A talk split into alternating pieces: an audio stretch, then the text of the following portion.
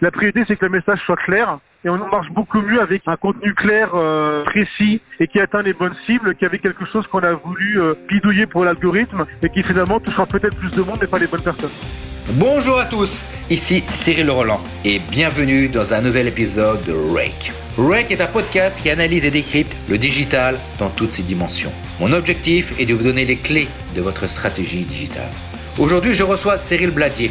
Cyril est l'une des personnes qui compte lorsqu'on parle de LinkedIn, une des personnes dans lesquelles il faut se référer. Je vous invite à consulter son profil LinkedIn, à lire tous ses articles, vous apprendrez énormément sur LinkedIn, sur son fonctionnement et sur les façons dont il faut agir pour être efficace sur LinkedIn. Et justement, c'est un de ces derniers articles euh, qui m'a beaucoup intéressé et que je souhaiterais échanger avec lui pour vous. Cet article-là s'appelle Voir et être entendu LinkedIn. Mais tout d'abord, Cyril, est-ce que tu peux te présenter en quelques mots à nos auditeurs euh, Oui, bonjour, je suis Cyril Bladier. Euh, ça fait une dizaine d'années aujourd'hui que j'interviens autour de différents sujets liés à ce qu'on appelle le digital, euh, que ce soit les sites, les réseaux sociaux, la stratégie digitale, le marketing digital, l'inbound marketing, le content marketing, le social selling. Et je me suis spécialisé notamment sur euh, deux domaines qui sont le data marketing d'une part et en termes d'outils euh, LinkedIn, qui était une plateforme euh, assez intéressante puisque elle peut intéresser à la fois les directions générales, les marketeurs, les commerciaux, les communicants, les chasseurs de tête, les recruteurs, les candidats. Et donc c'est un outil qui m'a paru extrêmement extrêmement utile quand j'ai commencé à m'intéresser à ce sujet en, en 2009-2010. Et donc aujourd'hui j'ai une activité où je, fais des, conférences, des formations, je donne des cours, je fais beaucoup de pédagogie, je publie des articles et j'ai également une activité d'agence avec un certain nombre d'experts techniques à mes côtés. D'accord. Vous parliez de, LinkedIn et on va parler de, l'algorithme de LinkedIn.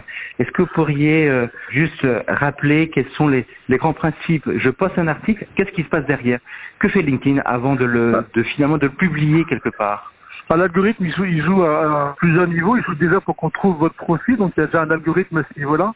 Là, ce dont on parle, c'est l'algorithme pour les publications. Euh, C'est-à-dire quand on publie un contenu sur LinkedIn, que ce soit un post, pour faire simple, un contenu court, ou un article, un contenu long, ou une vidéo. Le premier, le premier élément, c'est que euh, LinkedIn a un système de validation interne extrêmement rapide pour détecter euh, déjà si l'article est à risque ou pas, parce que les thématiques qui sont abordées euh, sont sujettes à un problème ou à un risque de dérapage, et d'essayer de déterminer la pertinence du contenu. C'est-à-dire, euh, le seul truc qui intéresse LinkedIn, c'est euh, est-ce que c'est un contenu qui aura une chance de viraliser ou pas? Est-ce que c'est un contenu qui va avoir de, euh, avoir de obtenir de l'engagement? Ça, c'est un point essentiel pour LinkedIn. Peu importe ce qu'on raconte, c'est pas le sujet pour LinkedIn. Le sujet, c'est ce que ça va générer de l'engagement. C'est-à-dire, est-ce que au-delà des vues, les gens qui vont voir la vidéo, qui vont lire le post, qui vont lire l'article, vont avoir envie de le commenter, de le partager, de le liker. C'est vraiment ça qui intéresse LinkedIn. Et donc, dans un premier temps, c'est ce qui se passe, c'est de d'essayer de valider euh, d'une part si c'est pertinent ou pas pour la pour LinkedIn, et ensuite d'essayer de, de, détecter ce potentiel de viralité. Une fois que c'est fait, ça, ça se passe en un temps extrêmement rapide. Hein. les, les, les, outils sont, sont extrêmement puissants aujourd'hui, la rapidité de calcul est très très forte. Le LinkedIn va euh, envoyer votre contenu euh, là, on parle bien du contenu depuis le profil personnel, on parle pas du contenu depuis la page entreprise, va envoyer le contenu à un échantillon de vos contacts pour voir comment ils réagissent. Contrairement à ce qu'on parce que beaucoup pensent, on m'a encore fait la remarque ce week-end dans un échange en, message privé, votre contenu n'est en aucun cas adressé à tous vos contacts. Euh, mmh. Beaucoup s'imaginent encore ça, que quand on publie quelque chose, il va être adressé à tous les contacts? Absolument pas. LinkedIn va détecter parmi euh, ce que vos contacts ont l'habitude de faire, de commenter, de liker, de regarder euh, ceux qui potentiellement pourraient être intéressés par vos contenus et donc à qui il faut l'envoyer. Et en fonction de, des réactions qui vont être faites, donc une fois de plus on parle d'engagement, hein, donc de, de, commentaires, de likes ou de partages, LinkedIn va l'envoyer à, à, plus de personnes parce que LinkedIn voit que ça réagit bien, ou LinkedIn va le couper très, très rapidement puisqu'il se rend compte que l'article n'a aucune pertinence.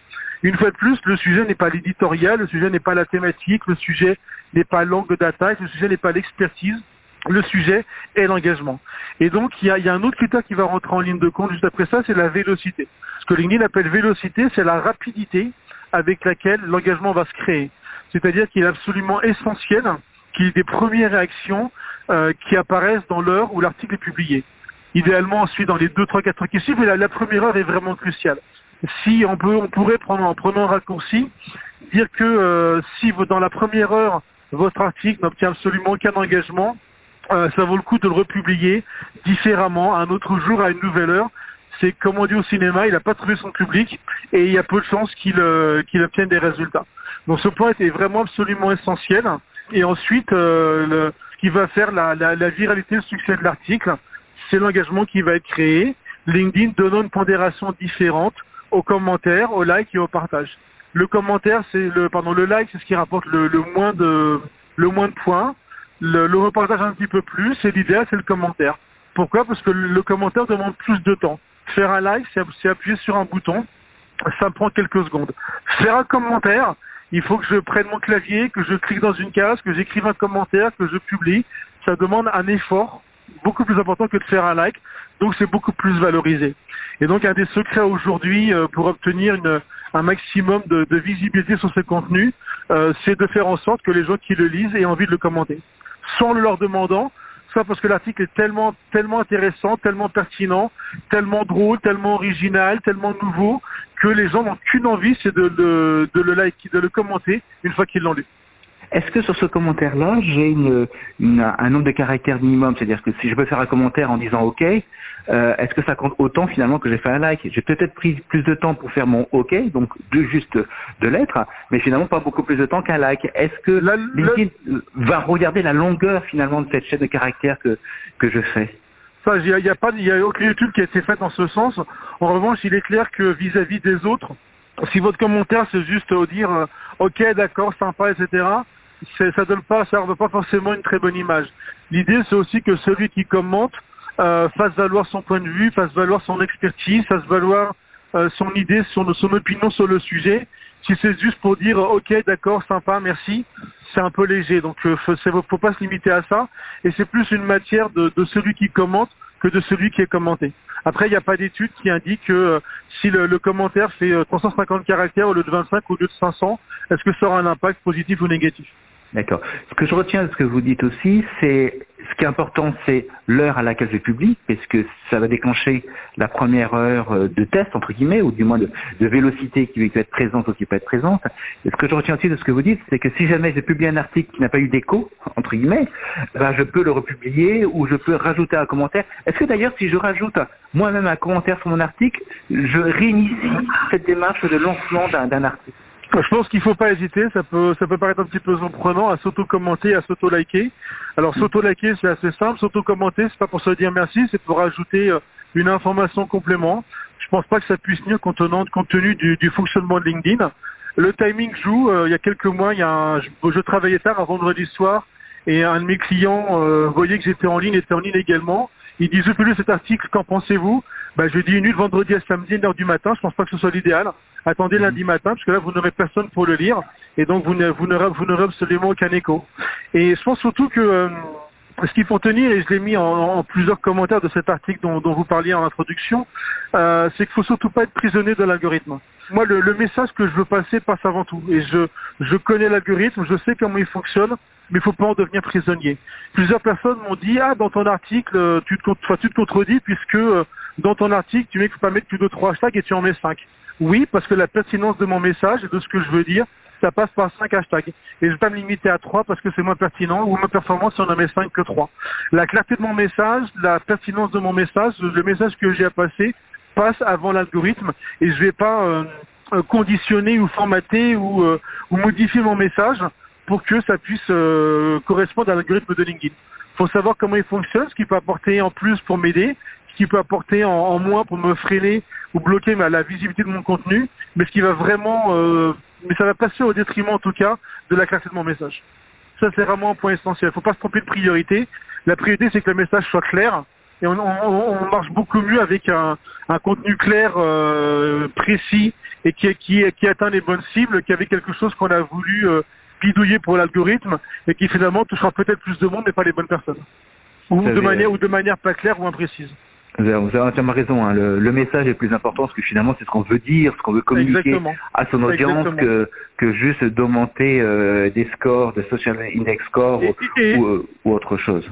Et j'ai pu le tester depuis euh, depuis dix ans que je publie des articles et notamment depuis euh, quelques années sur LinkedIn. C'est pas nécessairement les, les, articles qui ont le plus de visibilité, donc le plus de lecteurs, qui vont obtenir derrière le plus de rendez-vous, le plus de le plus de rencontres, le plus d'opportunités business, le plus de clients derrière. J'ai fait un article il y a quelques semaines, j'ai refait le point et, mes articles qui euh, ont généré le plus de business, in fine, quand on est euh, dans ma situation, c'est ce qui compte. C'est le, le, résultat, au final, c'est le, le, business qu'on a pu générer avec des, avec des nouveaux clients. Clairement, c'est des articles qui, d'un point de vue euh, visibilité, on pourrait se dire, cet article n'a pas marché. Des articles qui ont fait 300, 400 lecteurs, ce qui est pour moi en tout cas extrêmement faible sur LinkedIn par rapport à, à, au score moyen que je peux obtenir. Néanmoins, euh, en impact business derrière, ça a été à chaque fois des contrats avec des grands, des grands groupes euh, français ou internationaux. Et voilà, et c'est absolument pas lié ni au nombre de lecteurs ni à l'engagement. Dans cet article qu'on qu évoque, vous évoquez les trois B de, LinkedIn, Be Found, Be Seen and Be in Touch. Est-ce que vous pourriez reprendre chacun de ces trois leviers et peut-être insister un petit peu plus sur le Be Found et Be Seen, Be Seen parce qu'ils sont plus liés euh, à l'algorithme le, effectivement, c'est moi qui ai euh, imaginé en fait cette appellation, ce, résumé de LinkedIn euh, sur les, axes de visibilité et d'engagement sur LinkedIn. J'ai appelé ça Before, Be et Be in Touch. Before, c'est euh, tout ce qui va concerner votre profil et la capacité que votre profil aura d'être visible via le moteur de recherche. Donc là, c'est tout le travail qui va être fait sur le profil, l'optimisation, les mots-clés, la présentation, la clarté du message, pour faire en sorte, Bifone, que quand quelqu'un cherche vos compétences, il vous trouve. Hier, j'ai été avec un, un, manager de transition, un futur manager de transition. Il a une expertise qu'ils sont euh, trois en France à avoir sur LinkedIn, dont lui. Et quand on fait la recherche concernant son expertise très spécifique, on voit les deux autres profils, on ne le voit pas lui. Donc il a une expertise qui est, extrêmement précise, extrêmement rare. Quand on le cherche, on ne le trouve pas dans sa situation, c'est quelque chose d'assez dramatique. Cette capacité à être, à trouvée est vraiment un point, un point très très euh, fondamental sur LinkedIn, surtout quand on veut trouver des missions, quand on veut trouver un emploi. Le deuxième levier, c'est BICIN. BICIN, ça passe à la base par de l'engagement. BICIN, ça veut dire rendez-vous visibles. Comment est-ce qu'on se rend visible sur LinkedIn? C'est ça par de l'engagement, donc là plutôt des commentaires, puisque le like n'apportera pas grand-chose et le partage non plus. Donc ça, ça passe par des commentaires. Euh, et puis bien évidemment par des publications qui vont être des posts de textes, d'images, de vidéos ou des articles. Donc ce, ce, cet élément euh, ici est important plutôt dans des démarches de, euh, de business, de marketing, de communication pour les commerciaux. C'est essayer de déclencher des réactions sur LinkedIn. Les réactions étant, des, messages euh, directs, des demandes de connexion, des appels, des, mails, etc par euh, l'intermédiaire des contributions qu'on aura sur LinkedIn, que ce soit des commentaires en réaction à d'autres, que ce soit dans ses propres publications. Et le troisième, euh, le troisième levier, c'est Be in Touch. Be in Touch, ça consiste à utiliser LinkedIn et son moteur de recherche pour bien trouver les bonnes personnes qu'on cherche, que ce soit des candidats, que ce soit des recruteurs, que ce soit des prospects, et euh, la, capacité qu'on aura à bien maîtriser le moteur de recherche pour euh, réussir à, faire des requêtes qui vont envoyer les qui vont envoyer les bons profils. Et j'aperçois très régulièrement que euh, que ce levier et notamment les requêtes booléennes que LinkedIn utilise euh, sont extrêmement mal maîtrisées et l'effet que ça a, c'est qu'on ne va pas trouver les bonnes personnes, qu'on va se dire euh, je ne trouve pas de candidat sur LinkedIn, je ne trouve pas de recruteur sur LinkedIn, je ne trouve pas de chasseur, je ne trouve pas de mission, je ne trouve pas de prospect, je ne trouve pas de client. Il est clair que si on ne maîtrise pas le fonctionnement de ce moteur de recherche, on aura du mal à trouver les bonnes personnes. Vous parlez du moteur de recherche qui est, on va dire, dans la partie grand public, qui est donc gratuit, ou est-ce que vous parlez également du moteur de recherche qui est dans la partie payante de, de LinkedIn? C'est une bonne question. Le, le, moteur de recherche est le même. Il fonctionne de la même manière. La seule chose, c'est que euh, avec des abonnements payants, notamment euh, l'abonnement business, euh, l'abonnement, non, notamment l'abonnement sales et l'abonnement recruteur, il y a des critères supplémentaires, tout simplement ce que les abonnements payants sales et recruteurs vont apporter, c'est plus de critères de sélection euh, au-delà des, des, critères de base qu'on a en gratuit avec JobSeeker ou avec l'abonnement business. Les deux abonnements sales et, et recruteurs donnent simplement plus de critères de choix pour, euh, pour avoir une sélection plus fine des profils qu'on qu peut rechercher et dont on a besoin. Ce qui est des profils qui des, critères de recherche qui vont être utiles aux commerciaux dans l'abonnement sales et au-dessus le recruteur dans l'abonnement recruteur. D'accord. Sur ces mots-clés que, que vous avez identifiés, que donc je dois à la fois euh, renseigner et avec des variables booléennes dans mes deux moteurs de ou plusieurs moteurs de, recherche suivant que j'ai pris de partie publique ou partie payante et les différentes parties payantes que vous avez évoquées.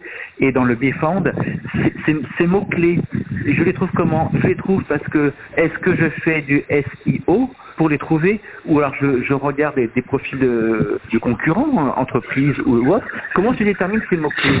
C'est une très très bonne question. Euh, la méthode que j'utilise et que je recommande, euh, notamment quand je fais des ateliers auprès de candidats, c'est d'aller regarder des annonces, d'aller chercher des annonces qui leur correspondent.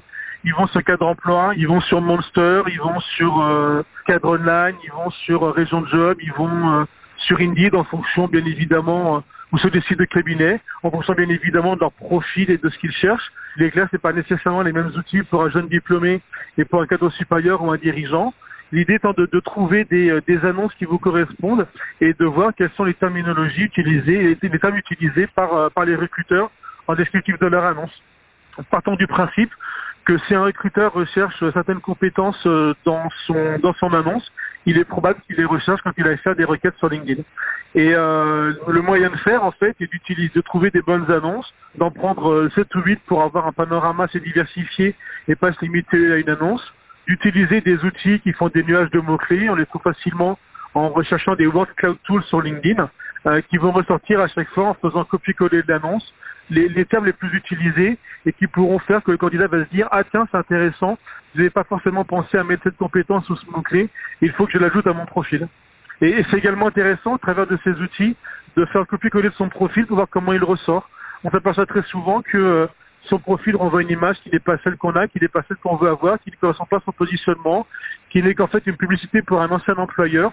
Donc c'est extrêmement utile euh, à la fois de faire un copier-coller de son, de son profil, de le mettre dans un de ses outils et de voir ce qu'il ressort, et de faire une recherche de, euh, de passer également ces, euh, les annonces qu'on a trouvées par ces outils qui vont sortir les quelques mots-clés principaux auxquels on peut ou pas avoir, euh, qu'on peut avoir ou pas oublié de mentionner dans son profil. Et éventuellement les mentionner dans les articles que je, que je publie. C'est un peu différent, ça c'est vraiment pour la, la constitution du profil. Euh, pour les articles, il faut qu'il y, a pas mal d'outils qui peuvent vous aider euh, sur sur internet à trouver des idées de, de thématiques, euh, des thématiques mhm. à aborder. Mettez-vous sur Scoopit, allez voir ce dont parlent les médias dans votre domaine, allez voir ce dont parlent les, les chercheurs, les, les speakers, les conférenciers, les blogueurs, les écrivains, les influenceurs de votre domaine. Reprenez ces sujets qui sont des sujets d'actualité, adaptez-les à votre à votre propre point de vue. Euh, apportez votre éclairage. Et voilà, c'est une source assez inépuisable euh, de, thématiques, de contenu publié dans, dans vos sujets. D'accord. Écoutez, merci beaucoup pour tout votre temps. Est-ce que vous auriez une, une dernière conclusion à, donner à nos, auditeurs sur l'usage de, LinkedIn et sur cette approche que vous proposez? Ah, Je dirais, euh, la première chose, c'est euh, de savoir pourquoi on va sur LinkedIn. Très souvent, beaucoup de gens y sont sans, sans savoir pourquoi ils y sont. Il n'y a pas réellement d'objectif. Est-ce qu'ils, ce qu'ils cherchent, c'est des contacts, du networking, un job, une mission, des clients, etc. C'est pas forcément toujours très clair. Merci Cyril, merci beaucoup pour tous ces précieux conseils et cet éclaircissement sur le fonctionnement de l'algorithme LinkedIn. Il faut connaître bien son fonctionnement pour pouvoir bien l'utiliser. Pour nos auditeurs, je reviens sur quelques points que tu as évoqués. Donc le premier point, c'est bien sûr de savoir pourquoi on est sur LinkedIn. On peut être très bien sur LinkedIn pour rechercher un job, chercher à évoluer, euh, ou pour simplement euh, asseoir une position d'expert. Pour ça, c'est très simple pour optimiser son profil. Allez sur votre moteur de recherche favori et tapez nuage de mots-clés. Moi, personnellement, j'ai trouvé un site qui est super sympa. Je vous le donne. Il s'appelle wordclouds.com. Donc, W-O-R-D-C-L-O-U-D-S.com. C'est un site absolument gratuit sur lequel vous pouvez télécharger euh, des fichiers euh, Word, des fichiers PDF sur différents formats. Et à partir de là, il vous fait un nuage de mots-clés. Ce nuage de mots-clés, tout simplement, c'est les mots qui sont le plus présents. C'est les mots qui ressortent. Donc, on peut imaginer, c'est les mots qui sont, qui attirent le plus d'attention. Donc, comme euh, comme nous a indiqué Cyril, vous trouvez 5-6 annonces qui vous intéressent ou 5-6 profils qui vous intéressent. voilà, une information source. Vous les utilisez, euh, vous les faites passer à travers cet outil. Vous pouvez dégager les mots-clés qui ressortent. Et vous faites de même avec votre profil LinkedIn et vous voyez l'écart et vous corrigez en conséquence.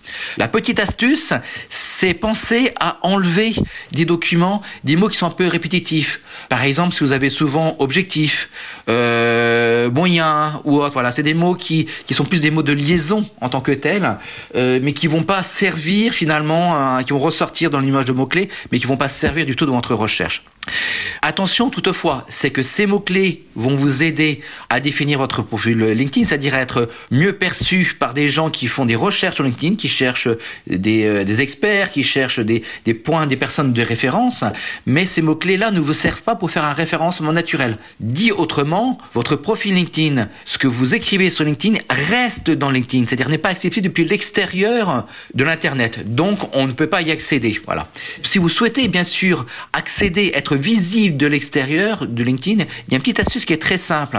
Il s'agit simplement de poster des articles. Donc, les articles que vous écrivez et pas les posts et pas les réponses que vous donnez, les articles que vous écrivez, eux, ils sont vus de Google. Eux, ils apparaissent lorsqu'il y a un référencement sur un moteur de, recherche, une petite recherche qui est faite sur certains mots.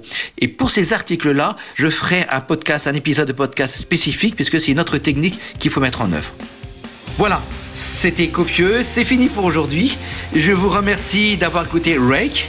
Si cet épisode vous a plu, pensez à vous abonner sur iTunes ou Spotify. Et si ce n'est pas déjà fait, je vous invite à laisser un avis, à partager sur vos réseaux sociaux préférés ou encore à prolonger cet échange sur mon profil LinkedIn. Bientôt!